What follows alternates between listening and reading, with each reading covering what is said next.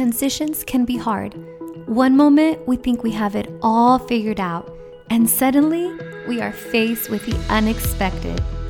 Hi, I'm your host, Sarai Montoya.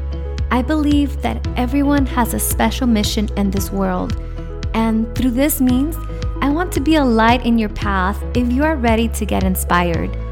Come join me on the Sarai Montoya podcast. Together, we will learn to maintain joy while navigating through seasons in life, a joy that is long lasting and sustainable.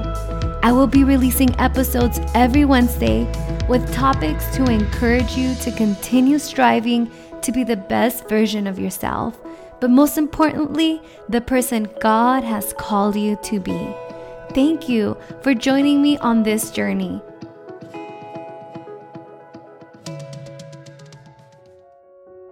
Hello, and welcome to another episode of the Sarai Montoya podcast. I am so happy that you gave yourself some space to listen in today. A few months ago, as I was on a morning walk through one of my favorite nature trails, the San Joaquin Wildlife Sanctuary here in Irvine, California, I had to stop and admire God's creation. It was an early, breezy morning, about 6 a.m., and the sun was just rising over the lake and the birds were chirping away. As I paused to admire such beautiful scenery and beautiful, peaceful moments, God gave me a word, a scripture that I had studied before. He reminded me to be still. So, in this episode, I want to share with you what scripture tells us about being still in the midst of your battle. We will be closing with a life changing tool that has been a blessing to me and I pray it will also be a blessing to you during moments of transition or uncertainty while continuing your journey of becoming the person God has called you to be. Psalms 46:10 says, "Be still and know that I am God.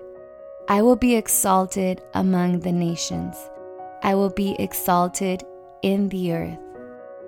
This verse that we just read, verse 10, is the peak of Psalms 46. It is actually not so much about meditation. It does say be still. You're probably thinking calm down. Uh, but it's more about mediation of God's kingdom in the spirit of faith. If you would go a little deeper into scriptures to understand the context of this verse, you realize that the psalmist is trying to keep his peace during a moment of war. Armies of men are trying to destroy Zion, the place where the Spirit of God dwells, a place with so much heritage of God's redemptive work, the place where Abraham agreed to bound his only son and prepared to sacrifice him. On this mountain, Jacob had a dream that allowed him to see angels ascending and descending from heaven. In this mountain, Solomon built the magnificent temple of the Lord. When in history, Zion is an actual location, today, Zion lives in us. 1 Corinthians 3:16 tells us that we are God's temple, and the Spirit of God dwells in us. So Zion is not just a place anymore. Zion is in us. Zion is in you. The Spirit of God dwells in you. If we look at our introductory verse of being still and know that I am God, it's important that before we focus on the stillness of this verse, that we address the being of this verse. We can never be still until we learn to be. God says, I want you to be. Be whom I've made you to be. So it's important to know who you are and what He's called you to be. You are Zion. Jesus is in you. Jesus is your King And Zion is the place where you can have an encounter with God, just like Abraham and just like Jacob. When you learn to be who God has called you to be, being still will be much easier. So, where in your life do you need to be still? What is it that's causing you unease? Proverbs 23 7 tells us, For as he thinks in his heart, so is he. Therefore, stillness starts in your mind. Your heart and your mind have to be connected.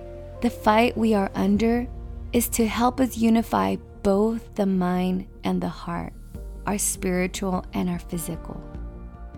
Since stillness is a combined feeling controlled from both the heart and the mind, there needs to be a balance. Keeping a balance is our way of surrendering to the war that can go on in our mind even daily if we allow it. So the enemy, he tries to fight us through our mind.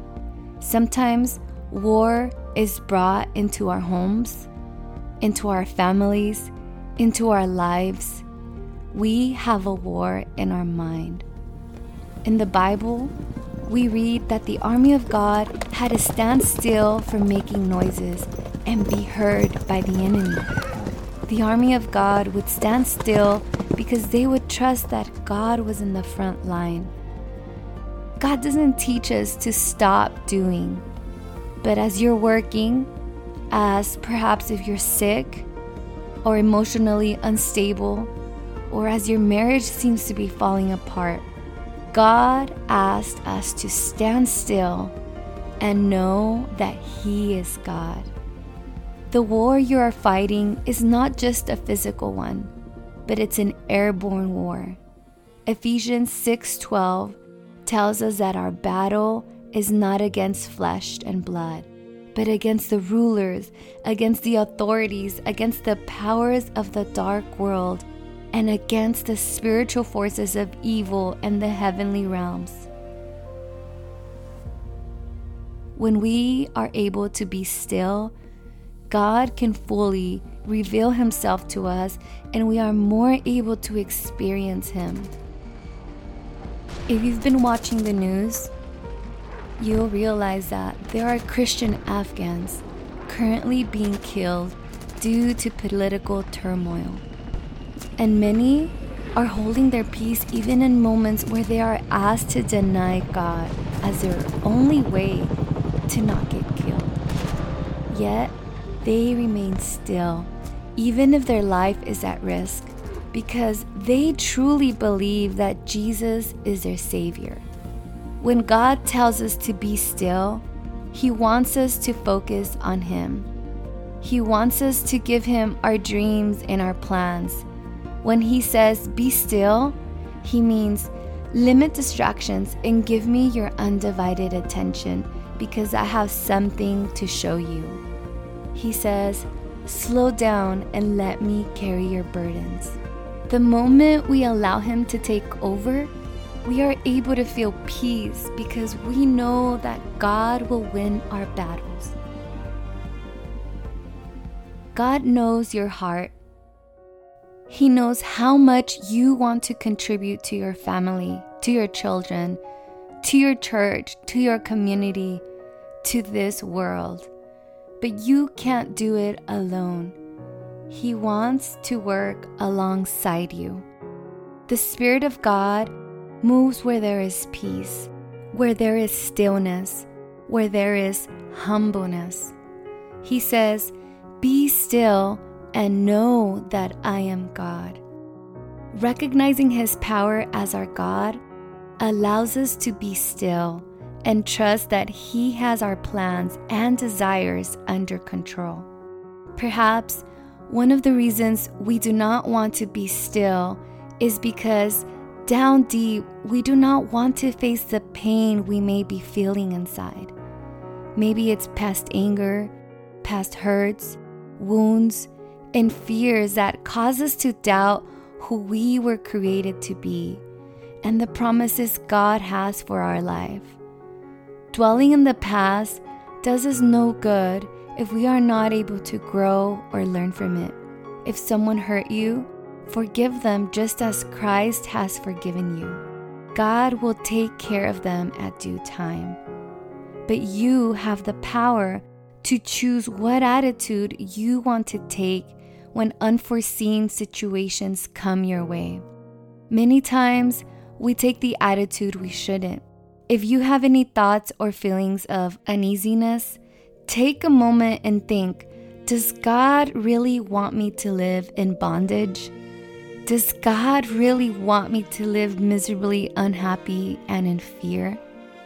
If we take a moment to close our eyes and be still, we can ask God to turn those anxious thoughts around and give us peace. God wants the best for you. He cares for you, and He wants you to have His everlasting joy radiating within. Sometimes the hurry and the worry will keep us from reflecting on our feelings and recognizing God's thoughts towards us. We continue to believe false ideas about who we are we believe lies that the enemy has placed in our minds, ideas that make us feel unworthy of God's love, of God's grace. We tend to compare ourselves to other success and forget how much God has done for us and where He has taken us out of. Our life could have been completely different, but yet God has taken you out of that, and you are still standing. God forgives if you truly repent from your past and put a stop to it. One of God's weaknesses is repentance, true repentance. When you surrender and turn your ways to Him, you are able to grab His attention. That's why, to God, obedience is better than any sacrifice. Remember the importance of freeing yourself from things that distract you from giving your full focus to God, whether it's bad thinking patterns or bad habits, and ask God to help you identify those strongholds that are holding you back from becoming the person He has called you to be. Perhaps you have been striving to become a better version of yourself. But if instead you'd focus to first become a better reflection of God, He will build the person He has called you to be.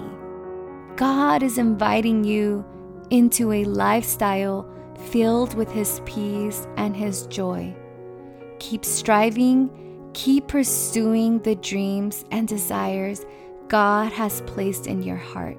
Keep standing. But if you ever feel unease, remember it's time to be still. It's time to pray. It's time to surrender and let God take over. He will make you victorious. When life is swirling around and you're feeling overwhelmed, believing lies from the enemy, it's important that you turn those lies into truths and positive declarations. So this week, I want to challenge you to capture those lies that perhaps the enemy has placed in your mind. By using a tool that I've adapted from Craig Groeschel's book, Winning the War in Your Mind, I definitely recommend it if you're looking to read a new book. This is a four step process. Number one is identify the problem. Number two, ask probing questions. Number three, pinpoint the lie. Number four, replace the lie with God's truth.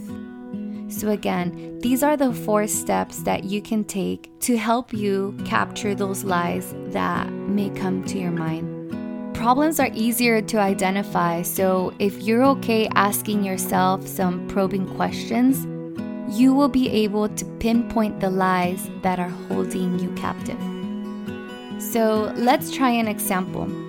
Let's say your problem is a bad habit.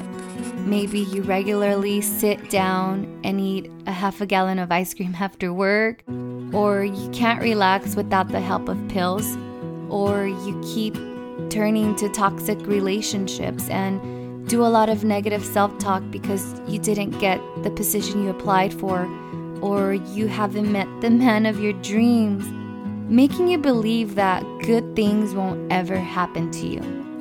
Whatever the situation may be that you are currently facing, that's the problem. Now, ask yourself probing questions.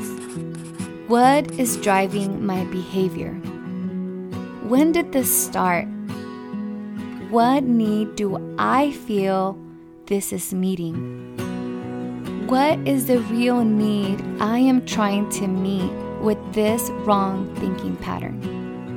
These questions may lead you to the conclusion that a substance or a person helps relieve stress and gives you a temporary feeling of peace. You may say, Well, what's wrong with that? If you think about it, God promises to be our refuge, the one who gives us rest, our peace provider. So, who might be putting in your head that God can't do what He promises and that you need to turn to something other than Him instead? Or perhaps these questions may lead you to conclude that you need to have control over your life planning every second, minute, month, year of it because you believe that God can't really be trusted. Now, step three and four pinpoint the lie and replace it with truth. Here's an example of a lie I am a victim. Nothing good ever happens to me. Now, here is the truth, and you base it off from Scripture. Romans 8 31 37 says, If God is for us, who can be against us? In all things, we are more than conquerors through him who loved us. And Philippians 4:13 says, I can do all things through Christ who strengthens me. Now, your declaration would be God tells me that I am not a victim, but a victor in Christ. I am an overcomer.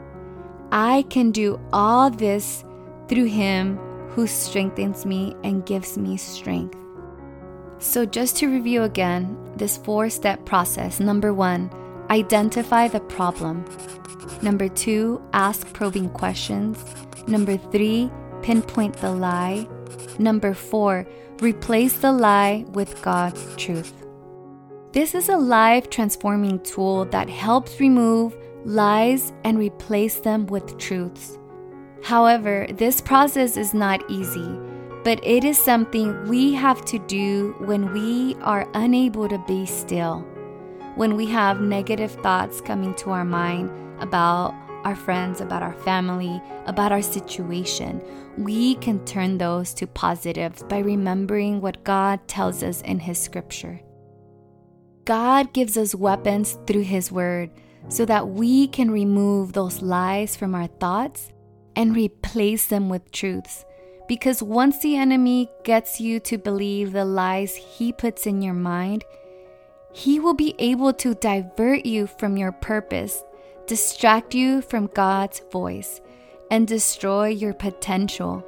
If he can get you to believe a lie, your life will be affected as if that lie were true. But Romans 12:2 says, "Do not conform to the pattern of this world, but be transformed by the renewing of your mind." This is why memorizing scripture is so important. Whenever negative thoughts come your way or difficult situations are presented to you, transitional moments, you need to plug in scripture and replace the lies of the devil with the truths of God. Don't be afraid to keep moving forward, pursuing the dreams God has placed in your heart. But be still as you pursue them, because life is not a race, but a journey. Remember that being still does not mean don't move, it means move in peace. So as you move in your day, know that stillness is always accessible to you. It's just a prayer away. Before we close, I want to say a special prayer so that God's presence may continue to be felt as you go about your week. Dear God, thank you for your presence today. Thank you for reminding us that in moments of unease, we should not lose hope. Your word reminds us to be still and trust that you have our future under control, and there is no need to worry for tomorrow. God, help us in surrendering what we cannot control. Help us dig deep when wrong thinking patterns come our way, that we can take captive every thought and make it obedient to you. I pray that you may bring joy and peace into my listener's heart, that they can be reminded that you have created them for a purpose. And even though things in their life may not be exactly how they had planned, that they don't stop praising you, that they don't stop believing in you. Thank you, God, for your assurance to be still we love you and we praise your holy name. Amen. Thank you for joining me on today's episode and giving yourself this space to join in on the Sarai Montoya podcast. To view the complete show notes and all the links mentioned in today's episode, visit saraimontoya.com slash podcast. You can also follow me on Instagram at sarai underscore montoya. And before you go, make sure to subscribe so that you may receive notifications right when new episodes are released. Lastly, I do have a quick favor to ask. If you're enjoying the podcast so far, I hope you'll let me know by leaving a review in Apple Podcast. I'd love to read your reviews. Reviews let Apple know that great listeners like yourself enjoy the show, and that helps us expand our reach. So thank you so much. I pray that this podcast truly empowers you to become a better version of yourself, but most importantly, the person God has called you to be. I look forward to talking to you next time.